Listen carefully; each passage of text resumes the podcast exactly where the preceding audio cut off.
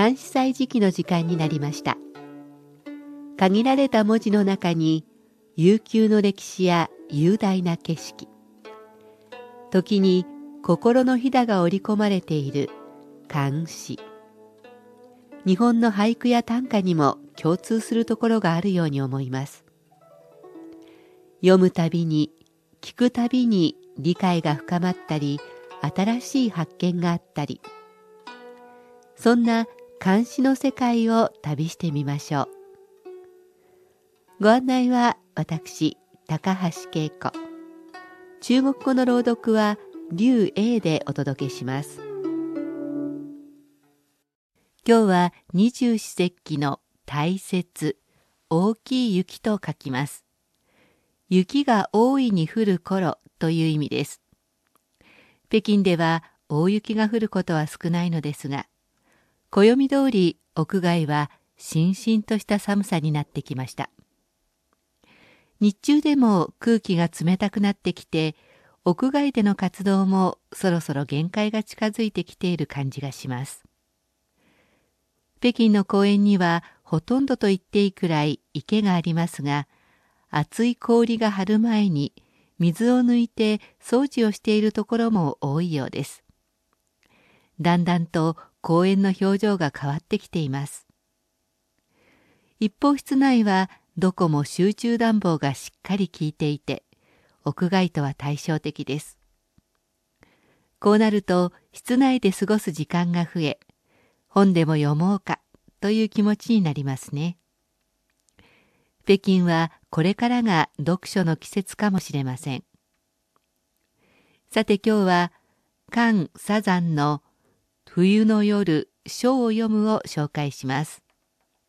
冬の夜書を読む菅サザン雪拥山堂树影深，岩林不动夜沉沉，闲收乱掷思一意。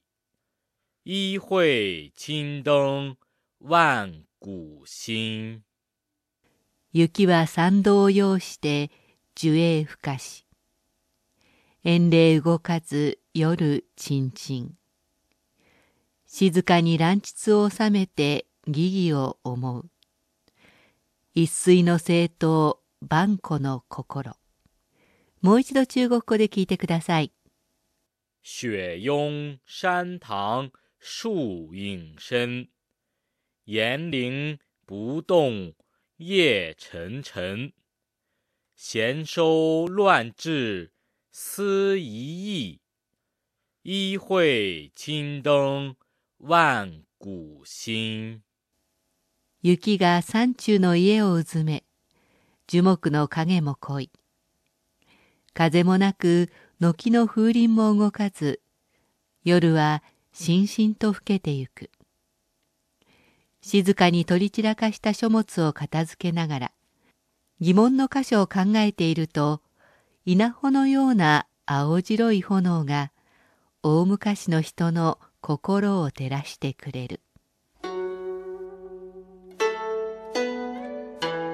作者菅サザンは江戸時代後期の漢詩人通称を大中と称し茶の山と書くサザンまたは茶山は号です。現在の広島県に生まれ京都で学びふるさとに帰り塾を開きました。田園を歌った詩が有名で弟子も多かったようです。当時の人としては長生きで80歳でこの世を去りました。タイトルの「冬の夜書を読む」が印象的です。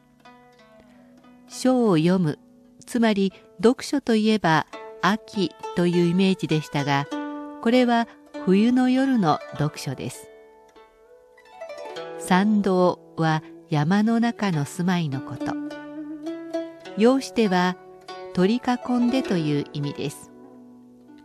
遠霊は軒に吊るした風鈴。夏なら風鈴と聞くと涼やかですが、冬の風鈴は冷たさを強調するようです。その風鈴も鳴らず夜はちんちんと言っています。これは夜が静かに更けていく様子です。雪の夜は確かに静かです。乱膣の膣は書物を包む袋のようなものですからここでは書物が散乱していてそれを片付けているようです。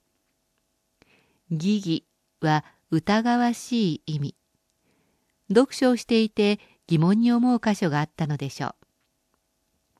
一水一つの穂ですが形が稲穂に似ているので炎のことをこう言います。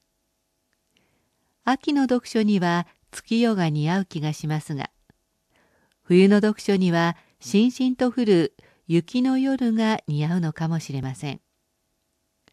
外の景色の描写から心の描写に移っていき最後は一水の一と万古の万を対にして終わらせる。作者は日本人ですが漢詩の名人と言われるゆえんです。ではおしまいにもう一度聞いてください。冬の夜書を読む菅サザン雪拥山堂树影深，岩林不动夜沉沉。闲收乱掷思一意，一会青灯万古新。雪は参道を要して樹影ふかし。遠霊動かず夜ちんちん。静かに乱膣を収めて疑義を思う。一水の政党万古の心。雪が山中の家をうずめ、樹木の影も濃い。風もなく、軒の風鈴も動かず、夜はしんしんと更けてゆく。静かに取り散らかした書物を片付けながら、疑問の箇所を考えていると、稲穂のような青白い炎が大昔の人の心を照らしてくれる。